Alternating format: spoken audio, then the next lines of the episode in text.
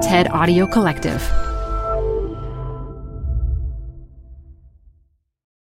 This episode is brought to you by Progressive Insurance. What if comparing car insurance rates was as easy as putting on your favorite podcast? With Progressive, it is. Just visit the Progressive website to quote with all the coverages you want. You'll see Progressive's direct rate, then their tool will provide options from other companies so you can compare. All you need to do is choose the rate and coverage you like. Quote today at progressive.com to join the over 28 million drivers who trust Progressive. Progressive Casualty Insurance Company and Affiliates. Comparison rates not available in all states or situations. Prices vary based on how you buy. Hi, I'm Debbie Millman. Canva is great for designing visual content for work, no matter what industry or department you work in. Now, your next presentation with Canva Presentations. Start with a professionally designed template and use it as a springboard for your design. It's a serious time saver. Time to present but can't be there in person? Enter Canva Talking Presentations. Record yourself presenting and add your talking head to your slides so your audience can watch your perfected presentation anywhere, anytime. Start designing today at canva.com. Designed for work.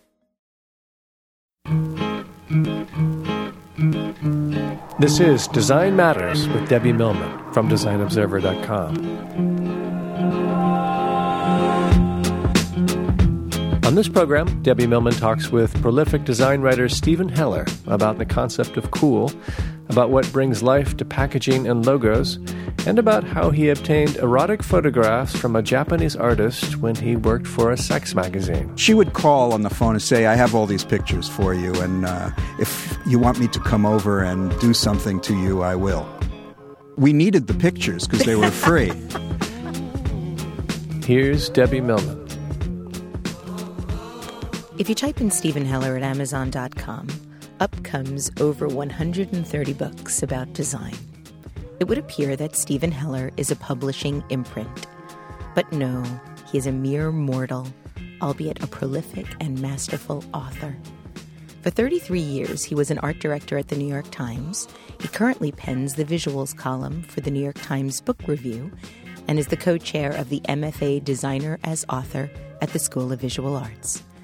That makes me his colleague because I also teach at SVA in New York City, where we are recording this interview. Welcome to Design Matters, Steve. Hi, Debbie. Hi, Steve. This is your fourth appearance on Design Matters. That is now officially the record. Thank you for being back with us. It was a short commute. Well, Steve, one of your most recent books is titled Pop How Graphic Design Shapes Pop Culture. And this amazing collection of essays is going to be the focus of our conversation today. But my first question is why pop? How did you decide on that title? Pop is uh, such a great word, right? It is Pop- a great word. Pop goes the weasel, snap, crackle, pop, pop culture, you know, pop, my pop, your pop, soda pop. pop music. So it's one of the the best words we have in in English. Also, I am a big fan of of pop culture, and what I wanted to do with this book was. Uh, Take essays that I'd written and some that I hadn't written but wanted to write, and intersect the graphic design and more general design aspects with pop culture. What led what? What followed what? Describe a typical day in the life of Steven Heller. When do you get up? What is the first thing that you do? When do you write? When do you do all the things that you do? I wake up and then I do something that I really shouldn't admit to doing. Really? Really. Tell us. I take my Mac Air, a great invention, I unplug it, I go into the bathroom, and I do a couple of blogs. Is that metaphoric? Well, you could say some of my stuff should be in the bathroom, but uh, no, it's just a quiet place to uh, do it. When I was a kid, I used to study in high school Russian literature, and I would always read Turgenev or Tolstoy or Gogol in the bathroom. I'd either sit on the pot or lie on the floor, and there'd be the, the noise coming up the riser from other people in the building. And it felt comfortable, even though it was a cold floor. And reading Russian literature, you don't want to be too comfortable anyway. Now, I believe that this is roundabouts your 130th book or thereabouts. Roundabout, I think it's like 135. Do you remember your first book? I remember my first book was not my first book. I did a book with John Baeder, who is known for his diner paintings. Okay. And his roadside culture art. And he's a wonderful guy who lives in Atlanta. And we did a book together called Gas, Food, and Lodging. So he brought you into his book deal then. It wasn't well, your own personal. We he, he brought me into his world of art. Okay. Because I had suggested, or he had suggested, I forget what happened. But in any case, we sold the book to Abrams, but Abrams wanted their own uh, writer designer. At that time, I was doing more designing than I was doing writing. So, as a consolation prize, he introduced me to his agent, Sarah Jane Freeman and um, she became mine. And um, she took my first f- solo book, which was called Artists' Christmas Cards. Really? Yeah. Well, I tell everybody, and, and we tell our students at MFA Design that to be a designer as author or a designer as entrepreneur, you have to start with an autobiographical premise.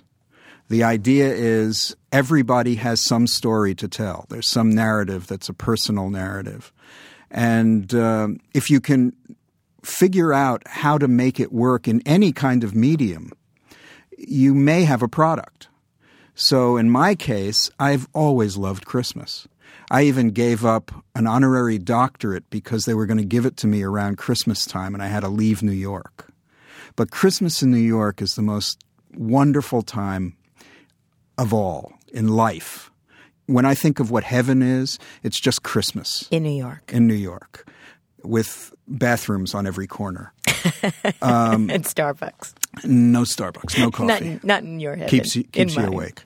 um, but I started contacting people who um, I knew would have great Christmas cards, artists all over the world.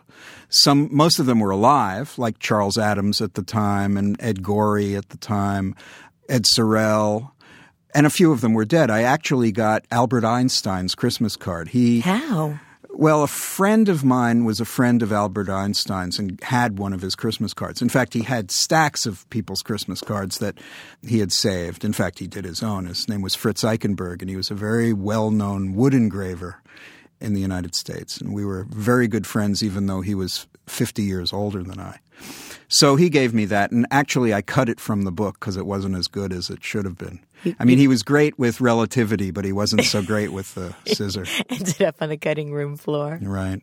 What did your Jewish parents think of your first book being about Christmas? My Jewish parents are New York Reformed Jews that hadn't been to a synagogue in ages, and they used to have a fake Christmas tree in the house. Okay. And I grew up with a fake one, which I really resented. So the minute I left home when I was 17 or 18, I bought a real Christmas tree.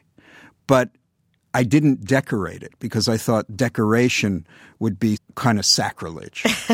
and in fact, I hung it from the ceiling of my apartment How did you on manage 11th that? Street. You know, in old apartments, they have chandelier hoods, you know, where the electrical is. Yes. And there was a little stick coming down, and I just hung the top of the tree to it and let it dangle. Let's talk about pop. How would you describe pop? Why this particular collection of essays? Well, yeah, every so often, maybe every four or five years, I publish a collected works. I tend to write at least two articles a week or introductions for books or whatever, other than the large, long form stuff that I do. And they are thematic in a way. If you look at the stuff that I write and break it down, you'll find that there are maybe four or five areas, and they all come under the heading of pop culture. So when I sought to put essays together, I found that they were fitting into specific categories that were related to pop. Now, I actually read in pop that when you started your career, you actually considered yourself a cartoonist. Right. And then you describe that you realized that your cartoonist talents were limited. Very. Um, and then you became a graphic designer, but then you really decided that you were an art director, which is what you labeled yourself for 35 years. After yeah. you left the book review, you considered new ways to describe yourself and tried graphic writer, ex art director, para designer, design impresario, and design consultant. You also tried interface engineer. Then you said that you considered design slut, but that was already taken. And so my question is here by who? I don't remember. I don't even remember writing that. Well, see, that's the other reason I have anthologies because I don't remember anything. I mean, I could write an essay almost verbatim that I wrote 10 years ago and I won't remember. Well, I actually learned quite a lot about you while reading Pop, and I never knew that you actually worked for Interview magazine in the early 70s and that you even redesigned it. Yep. So tell us about that. I was working for a magazine called Rock, and Rock was a kind of lowbrow, and I say lowbrow slash intellectual, uh, music publication compared to Rolling Stone, which we would consider the highbrow. But rock had some great writers and it covered some interesting subjects. But one of the ways we made money, in addition to trying to sell advertising, was we had a big typesetting machine. And people would come and, like in the old days of printing, when you would sell type and printing and throw in design for free as a lost leader, that's what we did. So they threw in me as the designer. So I designed tons of magazines uh, and newspapers, and it was a lot of fun. And you know, I, it wasn't like I was anonymous. I got credit as art director or designer, and interview was one of those that came through the door. Bob Colacello and Glenn O'Brien, who I think are still involved to some degree with interview. Certainly, Colacello's become this cultural uh, maven and pundit, and O'Brien has been around the block many, many times. And of course, it was Andy Warhol's publication.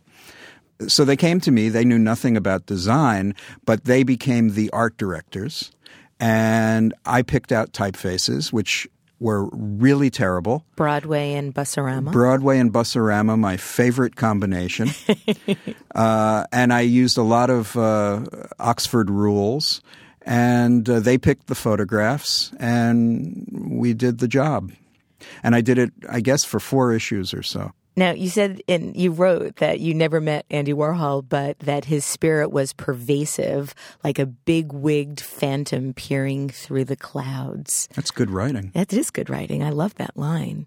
How is it pervasive? What made it pervasive? Well, they kept talking about Andy would like this and Andy would like that, and wouldn't Andy be interested in this? And Andy really loved Death in Venice. That was the big issue I did. That was my most satisfying issue of working Death in Venice, which was really a depressing movie. Oh, but it's an amazing movie. It's an amazing movie, and Dirk Bogarde is amazing, but it's a very creepy film.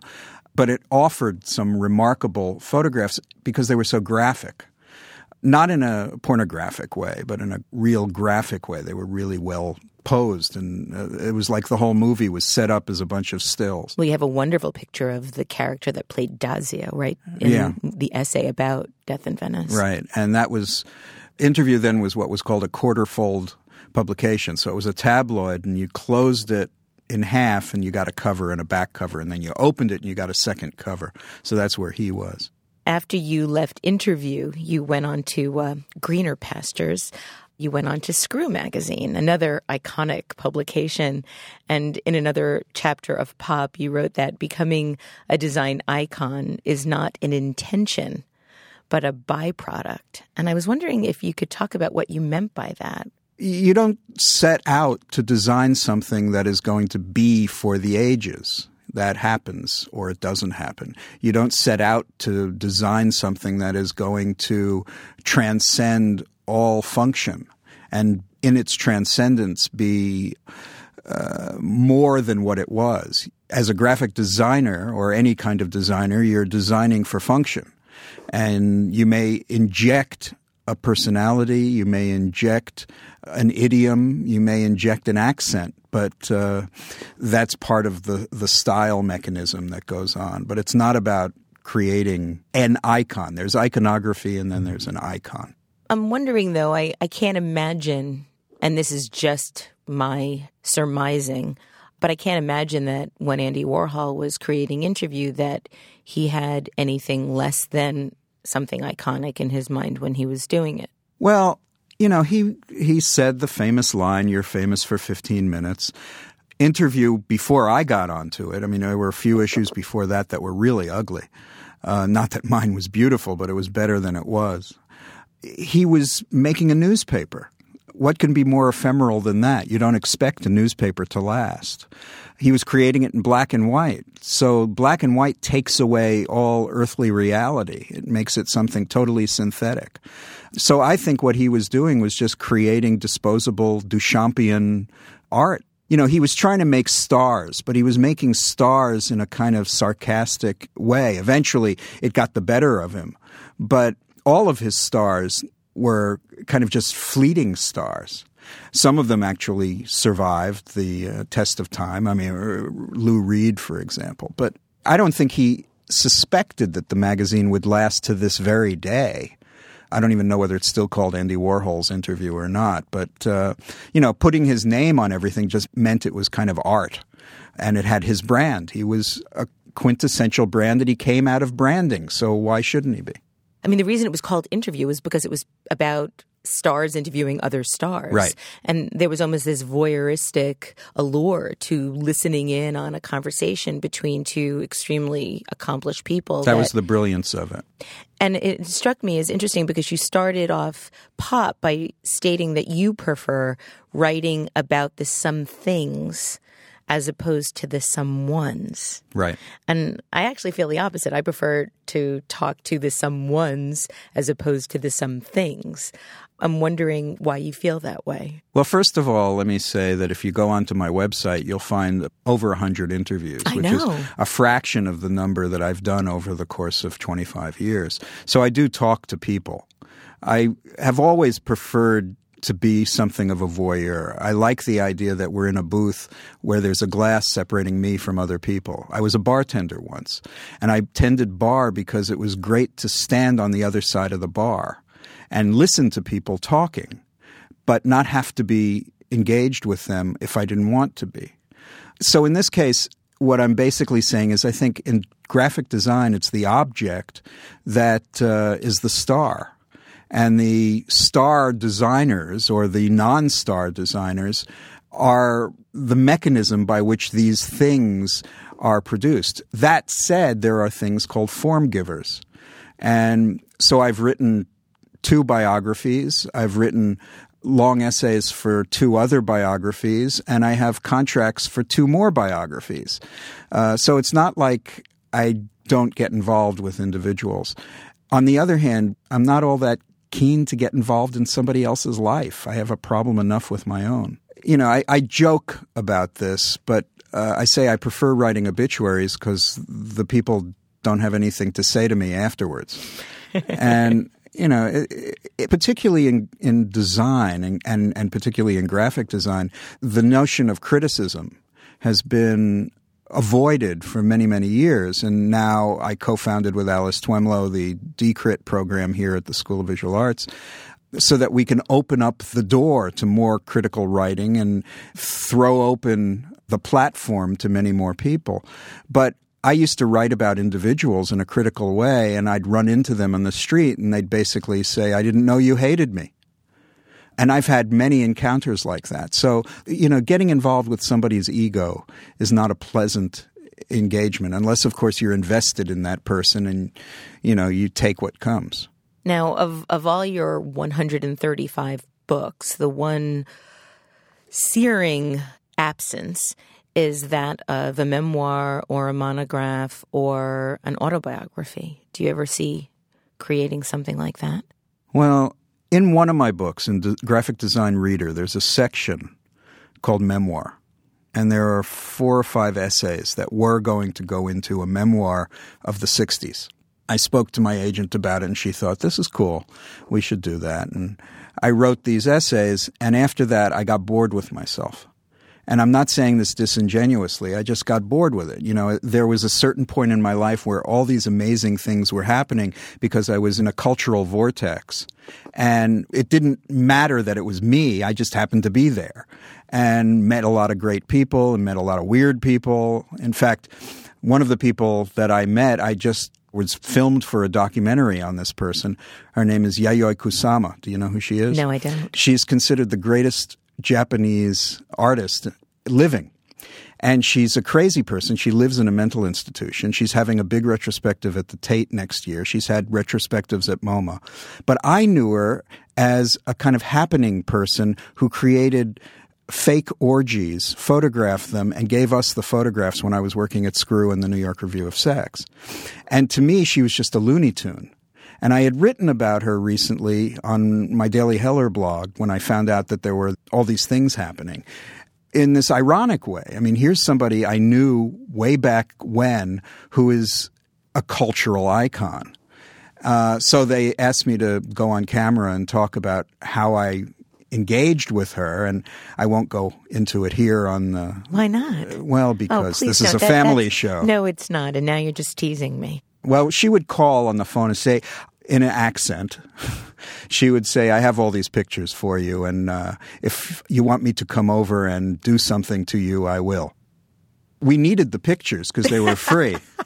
You know, it's like Woody. Allen's joke about his brother thinking he was a chicken. Well, uh, why didn't you commit him? He said, because we needed the eggs. We needed the eggs. Yeah, so it's like that. That's how Annie Hall ends. I love that Yeah. line. That's wonderful. So uh, I met a lot of people at that particular juncture. Uh, I worked with Patti Smith. Tell us about that because I know a little bit about it, and it's Well, we just I worked together. At a music magazine, Uh, right? yeah, we worked together at Rock. She was a writer. I was the art director. And um, she always used to say how she wanted to be a rock star. And she'd talk about Sam Shepard, who I was, I thought was the greatest playwright on the planet. Uh, and I always wanted her to introduce me to him, and she never would. So I just thought she was lying, as so many people did in those days. You know, it was like lying was a trend, a fashion, and a how style. is that any different now? I don't know, but I'm older now and people don't lie as much. So at one point she gets fired and I don't see her again. And then two, three years later, I used to work for the guy who ran um, uh, CBGB's, Hilly Kristal. He had a bar on the west side and I used to design Hilly's Gazette. And um, my girlfriend was one of his bartenders. When he opened up CBGB's, he invited me over and I went, and it was so disgusting. The bathroom particularly i'd never be able to blog in there. Um, it was uh, i just never went back. And what's more i didn't particularly care for that music. So you know a few years later i see that uh, patti is uh, not only playing at cbgb's but she's got a big record out and she's got a following you know then years and years later it turns out that patti's kid and my kid go to the same school in New York, so I run into her, and uh, I said something, and she said, "Oh yeah, I remember you." And what are you doing now? And I said, "Well, I'm the art director of the book review." And she said, uh, "You guys just gave me a bad review. you can't get away Can't get from away that. from anything." And of course, she won the National Book Award for her memoir. So everything comes around, goes around, comes around, goes around. It seems in reading pop and in thinking so much about what is cool and what isn't cool, and you write considerably about that in the book. It seems as if you view graphic design and illustration, satire, and political art as building blocks of, of popular culture. And I'm wondering if you can talk a little bit about why you feel that those things in particular are so important to popular culture. Well, if we accept that popular culture is culture of the mass, and it is something that pervades everything that we do, then those areas that you just mentioned are key. Illustration is something that certainly in the 19th century, in the 18th century, and even before were the mass media of their time. And the illustration was not only a reflection but a commentary on what was going on around the place where where they were created. Satire, even more so. It's important for every culture to have a satiric safety valve, or you explode. Even the Soviets at their worst Stalinist time had Crocodile, which was a satiric magazine. Uh, and they knew that they needed that. You need the release. You need something. Even if what you're doing is using satire to demonize an enemy, at least make it funny. So that's very much about pop culture. Design is about what we put into our world, into our culture. Everything we have, everything we do is designed. But being a, a successful popular culturist, so to speak, or a successful graphic designer, or a successful brand consultant, it seems to me that it would be about knowing whether something is cool or whether it's not. And I'm really fascinated, sort of endlessly fascinated by opinions of what is cool and what is not, as if there really is any objective way to be able to qualify something as cool or not. Well, first of all, to me, I use the term cool. And it came back into my parlance maybe eight years ago when I became friendly with Ed Schlossberg, and he would say at the end of everything, Oh, cool. And he's a very intellectual, heady guy. And I thought, well, cool is a good way to end a sentence. It's a period. And it suggests something. It suggests, you know, you, you agree with what somebody else has said. So the word cool I can dig, but um, the notion of cool I can't. There is that great scene in Hard Day's Night where George Harrison walks into this marketing room and there's a beautiful secretary behind the desk, and this guy is talking about the shirts that uh, his uh, teen representative, his teen spokesperson, like Miley Cyrus, is going to be promoting, and this is going to be the marketing trend of the moment.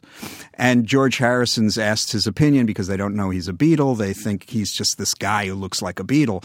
And he says, So what do you think about the, these shirts? He says, I think they're grotty. And he says, No, that's not right. Susie, the teen spokesperson, is overjoyed with this. He says, Well, we turn off the sound and laugh at her and have a giggle.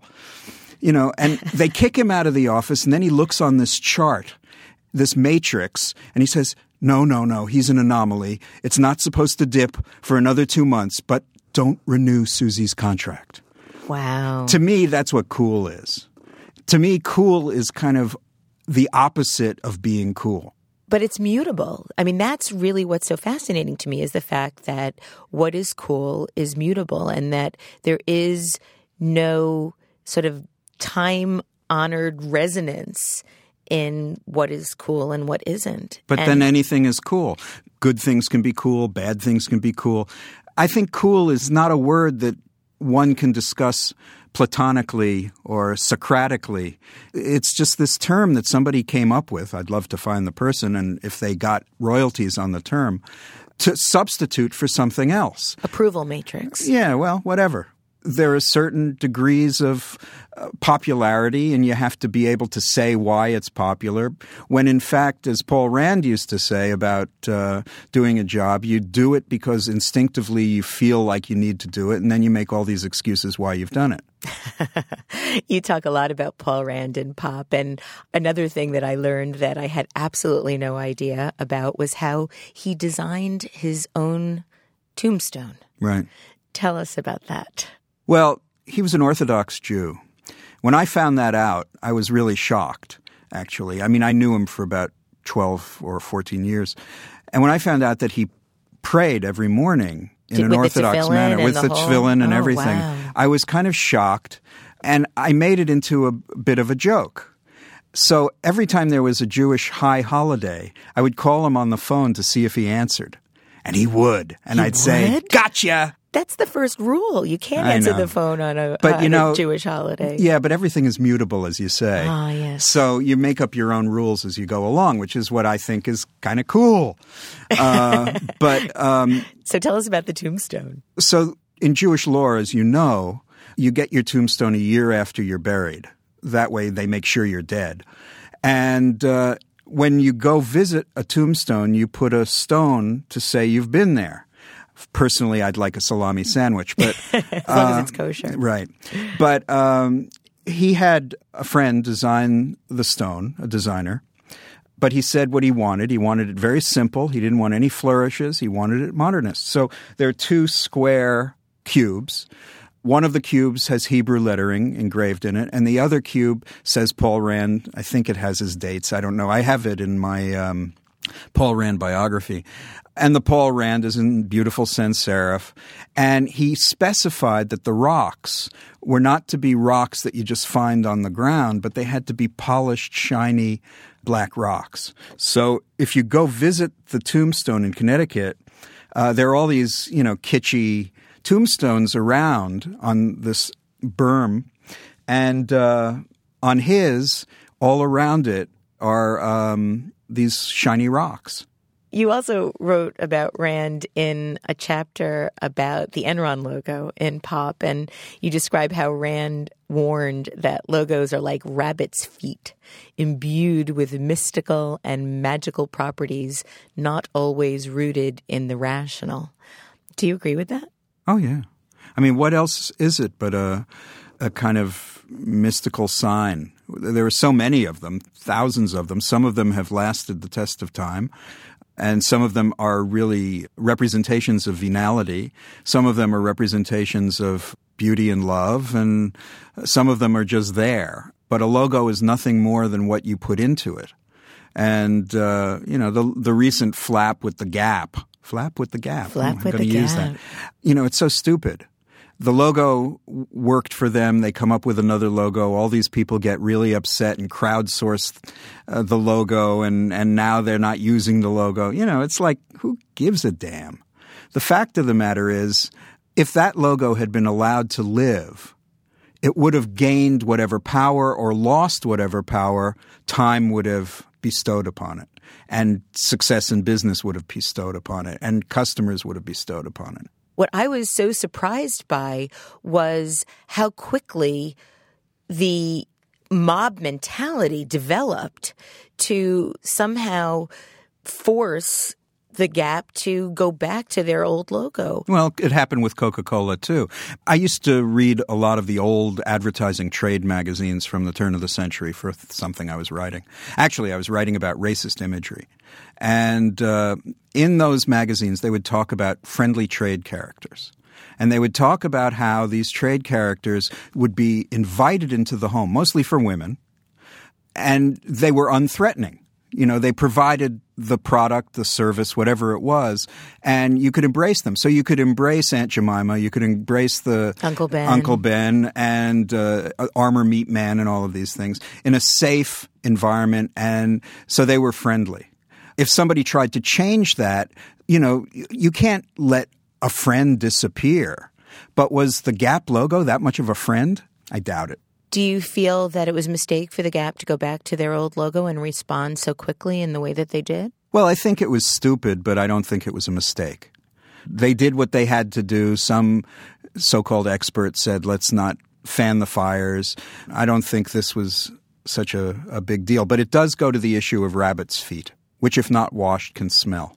You also tell a, a really interesting story in Pop about Walter Dorwin Teague and his design of the Kodak packaging. And you describe Teague as someone that saw modernism as a tool for creating auras that mythologized products and used art as a means to trigger allure.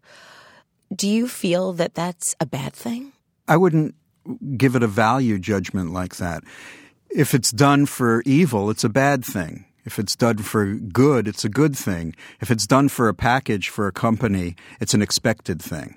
And do you think that that constructed allure or that specificity to seduce is something that should be accepted by consumers? Do you feel yeah, like it's that? natural. It's like, you know, birds have coloration to attract their mates. I mean, that's what it all is. It's makeup. But this is constructed. It's very specifically constructed. Yeah, so it's not as natural as a bird. but, but, you know, it's it's the same principle. And what are you going to do? Remember years ago when they made that so-called generic packaging and in the supermarket they had an area where it was just white and black. Mm-hmm. It was pretty disgusting. You couldn't trust the package. You couldn't feel any connection with it. The fact of the matter is we do love our stuff and we do love things and we like to be connected to things. And part of that is the designer's job to make you feel connected. And so, do you think that that connection allows you to feel better about who you are because you're somehow among like minded people that have similar values or similar beliefs? I mean, one of the big issues that I contend with on a daily basis is the idea that brands are helping somebody make them feel better about who they are. Yeah, I think that's kind of bullshit, but why? Why do you think that's kind of bullshit? Well, because the only way you're going to feel better about who you are is if you have a good mental state. I'll backtrack and say if you're content to feel good about yourself because you have a really good pair of shoes and you uh, you know consume healthy foods that are well packaged, then it's fine and dandy, and then that supports that basic feeling. But I don't think it should give you the feeling. I mean, it's kind of like Brave New World with Soma, you know. yeah. That's what Aldous Huxley was was saying, you know, and he wrote a, a subsequent book called Brave New World Revisited, which was all about the subconscious and subliminal advertising and codes that come into our mind and how that can be dangerous. In our particular culture, you know, it's not as overtly venal as it would be in a totalitarian regime where the whole aim of it is to mind control. Well, we're mind controlled too in many ways. And I think we just have to be aware of it. The educated consumer is not one that knows this price is better than that price. The educated consumer, the educated citizen, is one that knows um, that there are all these things that go into the product, and then they can make a choice. Then they can make a decision to buy into it or not buy into it, go to another brand. I mean, that's why I think in this part of the world, in this part of uh, the last you know years of the 20th century and now beginning of the 21st people are more skeptical except with each generation you have to reteach the skepticism why because it doesn't get passed down genetically you know, when William Morris started the arts and crafts movement, he was totally skeptical of industrialization. Now, maybe overly so, maybe too much of a reactionary, although what he did led to the Bauhaus. But you know, the next generation wasn't going to be as particular as that. And they were, as the generations progressed, they would lose their disheartening feelings about industrialization and embody it and call it something else and just say this is life. And that's what it is. I mean, that's what evolution, you know, technical, industrial, mechanical evolution is. It's about going from one step to another and you become adaptive. But do you think that in our path to adapt, we are accepting more and more unessential things that we deem as essential in our lives? Well, you know, I can go both ways on this. I mean, there are some things that we like simply because we like them and they're not essential. That's okay. You know, that's part of our personalities, it's part of our needs. And there are lots of things that we need that are essential.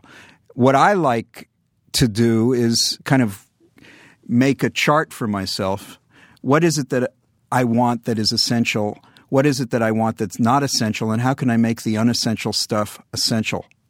And that's why I write books. That's a great answer. One of the other areas of your life where you're tremendously prolific is in teaching. And you have not only 135 books to your name, but you've also founded or co founded four graduate programs at the School of Visual Arts Designer as Author, Design Criticism, Interaction, and the program that you invited me to co found, the Masters in Branding. I guess you only like to do things in bulk, Steve. yeah, bulk is good. Any more plans well, for programs? The, the first program that I co-founded with Lita Talarico was the MFA designer as author. The next one, many years later, was social documentary film with Maro Chermayeff. Oh, yes. So, and that was because of two things. One, David Rhodes, who's the president of the School of Visual Arts and an amazing guy, wants to do things that are socially engaging and socially responsible. And that was my kind of, shall we say, gift the second one was design criticism because that's something I always wanted to do, and I guess that was his gift to me and Alice Twemlow. Liz Danzico, who runs Interaction Design, in a weird way, that's a no brainer. We needed to do that, and I was so fortunate to have worked with Liz as she was the managing editor of AIGA Voice, and I'm the editor. Uh, and and she's just an amazing individual, and as are you. it was it was also a no brainer. So uh, I like doing things that are no brainers because I can't waste any more brain power. You said when you first started designer as author that graphic designers have the opportunity to be authors in both the metaphoric as well as the practical sense of the word. And I'm wondering if that is also why you teach to be able to bring both the metaphoric and the practical to all your students. And ultimately, I guess the question here is why teach? Well, the answer is I don't teach quite specifically, I lecture. And there really is a difference between teaching and lecturing. Now, you can say it's one and the same because when you lecture, you impart information and people will absorb that information. But that's a kind of passive way of teaching. An active way of teaching is getting into the trenches and making sure that this knowledge that you have is imparted in such a way that it can then be transferred, interpreted, uh, and acted upon. And in the designer as author program, we have amazing teachers. Milton Glaser, uh, Warren Lehrer, Scott Stowell, Stefan Sagmeister, Gail Anderson. Many, many people who I just have the utmost respect for because they can really do that teaching, which I don't have the patience for. I couldn't do it. So, why am I involved in this field? Which is uh, the broader question, is I just love seeing what students come up with, and I really take a great deal of joy, as do you, in them becoming successful and, and their lives being changed. And if I could have a little part of that life changing experience, that makes my life a little more valuable to me. So it, it's a schmaltzy way of explaining it, but you know, it, it, it's a great thing. And it's not unlike being an art director. I mean, I brought a lot of illustrators into a publishing world, and some of them took off and have really exciting careers now, and some of them didn't. Well, in pop, you talk about what the best possible outcome of teaching can be. And it's one of the most, I think, significant lines in the book. It was for me in any case. And, and you say that teaching is when you are able to make the most insignificant thing viewed as significant. And I think that one of the great, great talents that you've brought to everything that you do is showing the world how both significant and insignificant things can be viewed in the most powerful and significant way. And Thank you for doing that for us, Steve. Thank you.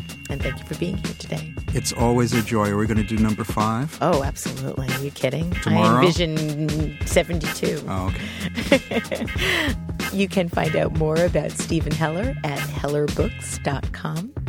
I'd like to thank you for listening. And remember, we can talk about making a difference, we can make a difference, or we can do both.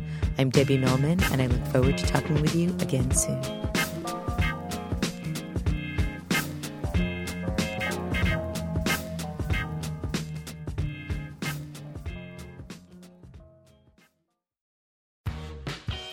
You're growing a business and you can't afford to slow down.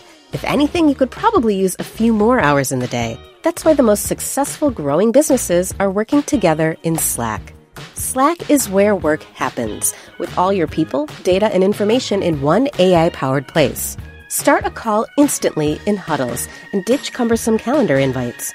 Or build an automation with Workflow Builder to take routine tasks off your plate, no coding required. Grow your business in Slack Visit slack.com to get started.